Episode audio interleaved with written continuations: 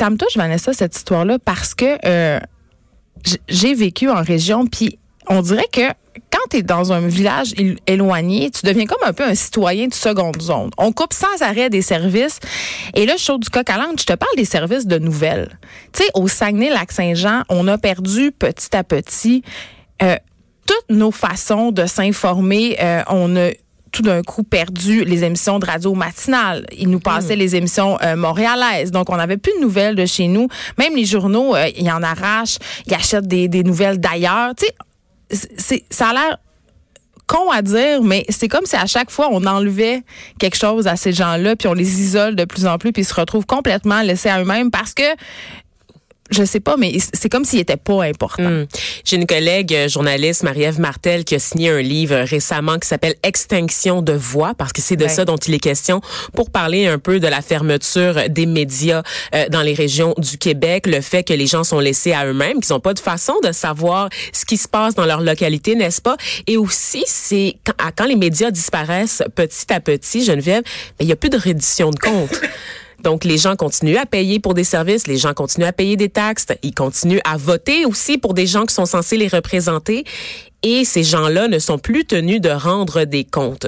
Donc, euh, il y a des scandales comme ça qui peuvent éclater, qui sont tués en fait parce que ben il y a aussi l'effet de proximité de village, que les gens ils savent qu'il se passe des choses, mais ils ont personne à qui en parler, n'est-ce pas?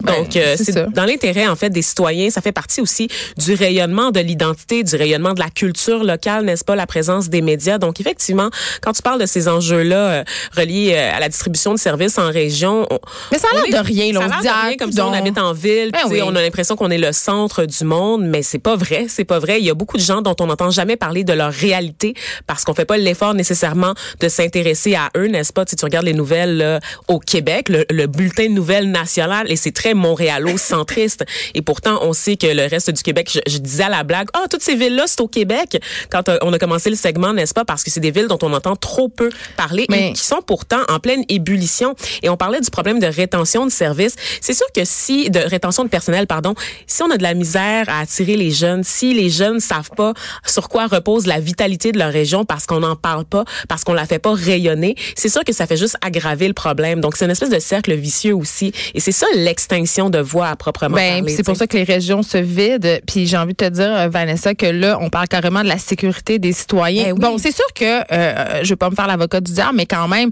si tu as le bras cassé, puis que tu attends une ambulance, le fait que les premiers répondants arrivent cinq minutes avant les ambulanciers, ça va pas changer grand-chose. Par contre, on a tous été émus par cette histoire de femme enceinte qui a dû accoucher dans son véhicule il y a quelques quelques semaines de ça, n'est-ce pas, qui a eu des complications à la grossesse, il y avait aucune ambulance pour la transporter à l'hôpital. Elle a appelé, il y avait il y avait bon, évidemment cette histoire-là révélait plusieurs problèmes, donc un manque de service aussi. on ne sait euh, pas s'il y avait un service de premier répondant à la Malbaie, mais certes s'il en avait eu un, ben elle aurait pu euh, obtenir de l'assistance. Donc c'est un dossier qu'on va continuer à suivre et j'espère fortement que le maire de Saint-Honoré va revenir sur sa décision parce que ça fait quand même jaser dans les médias nationaux cette histoire-là parce que justement, c'est la pointe de l'iceberg d'un plus grand problème euh, d'accessibilité des soins, euh, d'accessibilité de services en région éloignée. On se parle d'accommodement religieux, Vanessa. Ah, c'est un de nos sujets. On aime ça beaucoup. Ben, je pense que c'est un des sujets préférés de Québécois at large. Là. Ben, des Québécois. Moi, ah je dirais ça. Québécois pour Québécois. Québécois, bien Exactement. Bien sûr. Euh, les, accommodements, euh, les accommodements religieux, évidemment, qui font euh, beaucoup jaser, notamment dans la foulée du projet de loi 21. Et là, il y a un article qui a été publié sur Radio-Canada des employeurs qui seraient dépassés par certaines demandes. OK? Que faire quand son employé, Vanessa, veut pratiquer le vaudou sur ses heures de travail. Écoute, c'est des, écoute, c'est des gestionnaires. Bon, bon. Oui, ben, ce sont des gestionnaires québécois qui, sont prises avec des demandes qui sont parfois farfelues, parfois euh, déstabilisantes et euh, tu sais j'ai envie de dire euh, isolées parce que on jasait de ça avant l'émission quand on se préparait on se disait bon ce genre d'article-là, à quoi ça sert? Parce que dans ce texte-là, évidemment, on nous donne tout plein d'exemples. Tu peux en donner, ben Vanessa, on a beaucoup ri tantôt. J'ai beaucoup ri. Un employé peut-il afficher un grand portrait de Jésus à son bureau? Est-ce que c'est acceptable qu'une stagiaire refuse de serrer la main des clients? Est-ce qu'on peut réciter une prière avant un repas d'affaires? Est-ce que ça va nuire à l'entreprise? Il y avait même, il y avait même une femme juive qui refusait de prendre l'avion le samedi parce que c'est Shabbat et qui euh, voulait comme devancer, ou repousser les vols. Pour la Saint-Valentin, une cuisinière, on avait acheté de nappes en papier là, pour des enfants dans une garderie, ok, des serviettes de, table avec des petits cœurs aussi. Une cuisinière témoin de Jéhovah refusait d'y toucher parce que c'était une activité païenne. D'autres exemples encore, une catholique pratiquante qui est pas satisfaite de son travail et qui veut un accommodement religieux pour avoir congé tous les dimanches. Ben c'est ça. Puis là, quand on ouvre la porte à ces accommodements euh, raisonnables, évidemment, c'est comme une espèce de boîte de Pandore. C'est ça que l'article nous apprend.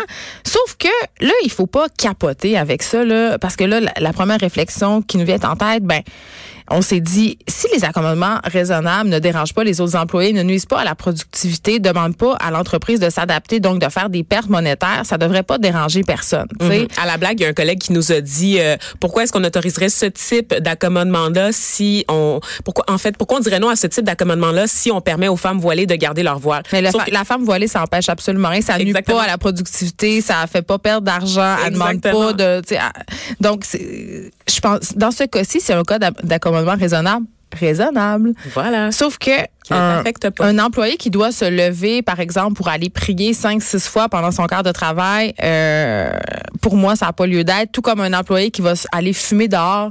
Moi, j'en parle souvent de ça, les gens qui vont fumer sans arrêt dehors et qui perdent du temps. Ils sont payés pour aller faire ça, qui font perdre du temps à leurs collègues parce qu'ils sont toujours en pause cigarette. Là. Ben, c'est de la perte de temps. comment, comment, comment, non, excuse-moi. Comment certaines entreprises peuvent interdire à leurs employés l'accès aux réseaux sociaux, mais permettre aux gens de sortir à toutes les 15 minutes fumer? Voyons donc. Ben, c'est de la perte de productivité. Je suis désolée. Je suis ben tout à fait d'accord là-dessus. Je voulais pas m'engager dans ce genre de débat-là ce matin, Geneviève, parce que j'ai pas, euh, j'ai pas euh, suffisamment d'arguments nécessaires euh, pour faire bonne figure. Mais ce que j'aurais tendance à te dire, c'est que la personne qui prend du temps pour aller fumer des petites pauses comme ça, ben, dans le fond, c'est l'équivalent d'une pause dîner qui est pas payée. Dans le fond, tu sais, cette personne-là va manger à son bureau ou elle va compenser d'une certaine façon. Ben Donc, non, pas nécessairement. Tu sais, c'est quelque chose qui est accepté par les entreprises parce que c'est comme vu comme un mal nécessaire. Mais tout ça pour revenir aux, aux accommodements raisonnables. Tu sais, la madame qui veut faire du vaudou sur ses heures de travail pourquoi? Pourquoi? Et là, euh, tu le disais, Geneviève, là, on vous donne ces exemples-là, puis il faut pas capoter. Pourquoi il faut pas capoter? Parce que... C'est isolé, là. Des, des, demandes qui sont isolées. On a fait un article de six pages, oui, messieurs, mesdames. On je me disais, ça, imprimé. le racisme, ça, ça, ça, nous fait ça, ça jette encore de l'eau sur le Mais moi, je vois deux bons côtés. Donc, je rappelle que, euh, pour vous donner une idée, entre le 1er janvier euh, et le 28 octobre 2018, c'est un service conseil là, de la Commission des droits de la personne et des droits de la jeunesse, en fait, qui aide les entreprises à traiter ce genre euh, de demande-là. C'est un service qui existe depuis 10 ans et qui est assez méconnu encore pour l'instant. Ils ont reçu seulement 36 demandes d'assistance. C'est ça. Donc, un article de 6 pages pour 36 demandes. Et là, les gens vont brandir ça puis vont faire regarder là. Le Québec. Regardez, c'est ça que ça fait là. Le les Québec est à la solde. Mais c'est vrai quand même. Est à la solde des sectaires puis des intégristes. Ce n'est pas vrai. 36 demandes de, sur le nombre de Québécois. Mais 36 bonnes demandes qui sont très divertissantes. Qui sont très divertissantes. Et donc, euh, je rappelle que ce service-là, en fait, qui est né à la suite des recommandations de la commission Bouchard-Taylor. Donc, il existe un organe pour traiter ces demandes. Les employeurs sont pas tenus d'accepter toutes ces demandes-là. Normalement, ce qu'on essaie de faire, c'est d'aller chercher un compromis, en fait. Donc, euh, ils, ont, en fait, euh, les employeurs une obligation, de, de considérer la demande, mais ils ont le droit de la refuser en démontrant l'existence d'une contrainte excessive. Donc, dans tous les exemples qu'on vient de vous nommer, Geneviève et moi, c'est de la contrainte excessive. Donc, ce sont forcément des employés qui veulent pas se pointer parce qu'ils font le ramadan euh, ou encore une, une, une, fille qui se fait engager dans une boutique de vêtements qui arrive habillée euh, normal avec de très gros guillemets pendant trois mois ah, puis après sa période de probation elle arrive avec un hijab euh, tu sais ben oui c'est pas vraiment ce que tu avais annoncé. C'est un peu malhonnête c'est un peu malhonnête réciter là, la fameuse prière avant un repas d'affaires ça ne se fait pas n'est-ce pas? Donc avoir un grand portrait de Jésus à son bureau en veux-tu un signe ostentatoire en voilà un et ce que j'ai le goût de dire en fait moi je je, vois un bon côté à cet article et je vais vous laisser là-dessus. Euh, c'est le fait que on, avec cet article-là, on comprend qu'en ce moment, on est en train de vraiment orienter le débat sur l'islam, sur les femmes voilées. Mais un article comme ça où on a 36 demandes qui vont du vaudou aux témoins de Jéhovah, en passant par les sikhs et les catholiques qui veulent avoir congé le dimanche, ça nous rappelle que les demandes d'accommodement religieux, ça vient de toutes parts. Ça vient de tout bord, tout côté. Ça concerne toutes les religions, toutes les confessions religieuses. Donc, de stigmatiser un seul groupe au sein de la société, ce n'est pas pas juste parce que les demandes les plus farfelues peuvent venir peuvent provenir de tous bords. Donc pensez à ça là quand vous allez euh, vous allez continuer à entendre en fait les débats là, reliés au projet de loi 21. on, on, se concentre beaucoup, beaucoup en ce moment sur les femmes voilées, mais il y a tellement plus en fait et, et c'est là-dessus en fait qu'il faut se pencher parce que comme tu l'as dit, le fait de porter un voile, ça ne nuit pas à la qualité du service. Ça peut te froisser dans ton ego, dans tes valeurs, mais ça ne nuit pas à la qualité du service. Il n'y a pas de perte de productivité. Exactement. Et les autres employés n'ont pas à faire de concessions, si ce n'est peut-être que des concessions morales, parce que justement... Ça te gosse un voile. Ça les heurte. Ouais. Triste histoire, euh, Vanessa, ça se passe en Malaisie. Il y a une adolescente qui s'est suicidée après un sondage sur Instagram. Et moi, quand j'ai vu ça, j'ai carrément capoté parce que ma fille et ses amis ne cessent de faire des sondages et je ne cesse de leur dire d'arrêter de faire ça. Je sais pas c'est quoi l'idée là a derrière ça, ou plutôt je la comprends trop bien l'idée a derrière ça.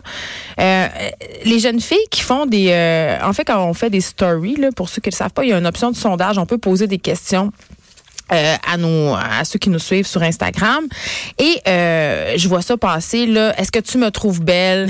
Est-ce que je devrais sortir avec un tel? Même que hier j'ai vu une amie de ma fille qui demandait avec quel gars je devrais sortir à l'école avec qui je ferais un bon couple tu sais plus ça change, plus c'est pareil. Là. Nous aussi, on se posait ce genre de questions-là, sauf que ça se passait avec des petits papiers euh, dans la classe. Tu sais, on se passait des espèces de coche-oui, Ben oui. coche-non. Des comment? Ben, des coche-oui, coche-non. Là, veux-tu être mon chum, ma blonde, coche-oui, coche-non? Est-ce que je devrais Ah me couper oui, un toupette, coche-oui, coche-non? tu sais, tu à cet âge-là, on a besoin de, évidemment, euh, de la- de l'approbation de son cercle d'amis. On veut se conformer. Et là, cette jeune fille-là, ben, elle a fait un sondage. c'est tellement triste, Vanessa. Elle a demandé si elle devait vivre ou mettre fin à ses jours. Mhm. Donc la Puis jeune fille. Elle s'est euh, suicidée. Tu sais, 69% des internautes ont voté pour sa mort. Mhm. C'est évidemment un suicide euh, qui a déclenché beaucoup de réactions en Malaisie. euh, Ben, partout dans le monde. partout dans le monde, qui est très choquant en fait. Le ministre de la Jeunesse et des Sports s'est dit quand même assez inquiet pour la santé mentale des jeunes en maladie. C'est un problème national et c'est ça que j'ai j'ai aimé dans sa réaction, euh, qui doit être traité sérieusement. Donc c'est pas des niaiseries d'adolescents. Pour nous, euh, tu sais, quand on regarde les, les jeunes interagir sur les réseaux sociaux en tant que parents ou en tant qu'adultes, tu sais, on se dit ah c'est des bébelles, c'est des niaiseries, puis on est, on y prête Non, non, pas tout. pas anodin. Ma fille, des fois, est assise à la table et je vois dans son visage qu'il se passe quelque chose et je te dirais, Vanessa, que dans 90% des cas, c'est lié à son utilisation d'Instagram. Elle a vu quelque chose qui l'a dérangé, elle n'a pas été intégrée dans une discussion ou elle a eu des réponses défavorables à un sondage. Et euh, pour vrai, c'est quelque chose puis je le sais que c'est difficile comme parent de monitorer, si on veut, Hmm. l'utilisation euh, que font nos enfants d'Instagram et des autres médias sociaux. Mais quand on voit que ça va pas, il faut, il faut se demander, il faut, il faut leur poser des questions. Puis il faut relativiser aussi ces sondages-là. Moi, je lui demandais pourquoi vous faites ça? Hmm. Puis elle, elle le sait pas. Elle le fait parce que tout le monde le fait. Effectivement, mais il faut prendre la, la peine en fait de s'intéresser aux réseaux sociaux. Euh, je sais que pour beaucoup de parents, évidemment, ça va de soi d'utiliser Facebook, n'est-ce pas? Mais il y a aussi Snapchat, Instagram, puis là ça a l'air bien bien compliqué.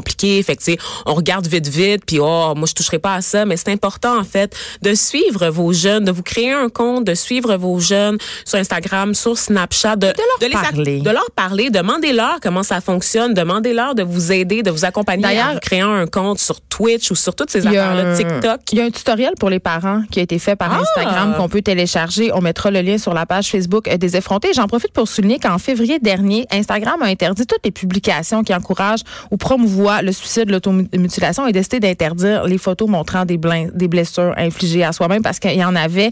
Euh, puis on s'arrête un petit peu, mais avant, je veux juste dire, euh, je vous donne le numéro de la ligne québécoise de prévention du suicide, 1866 appel. Donc 277 3553 si vous avez besoin d'aide, vous pouvez appeler là. On s'arrête un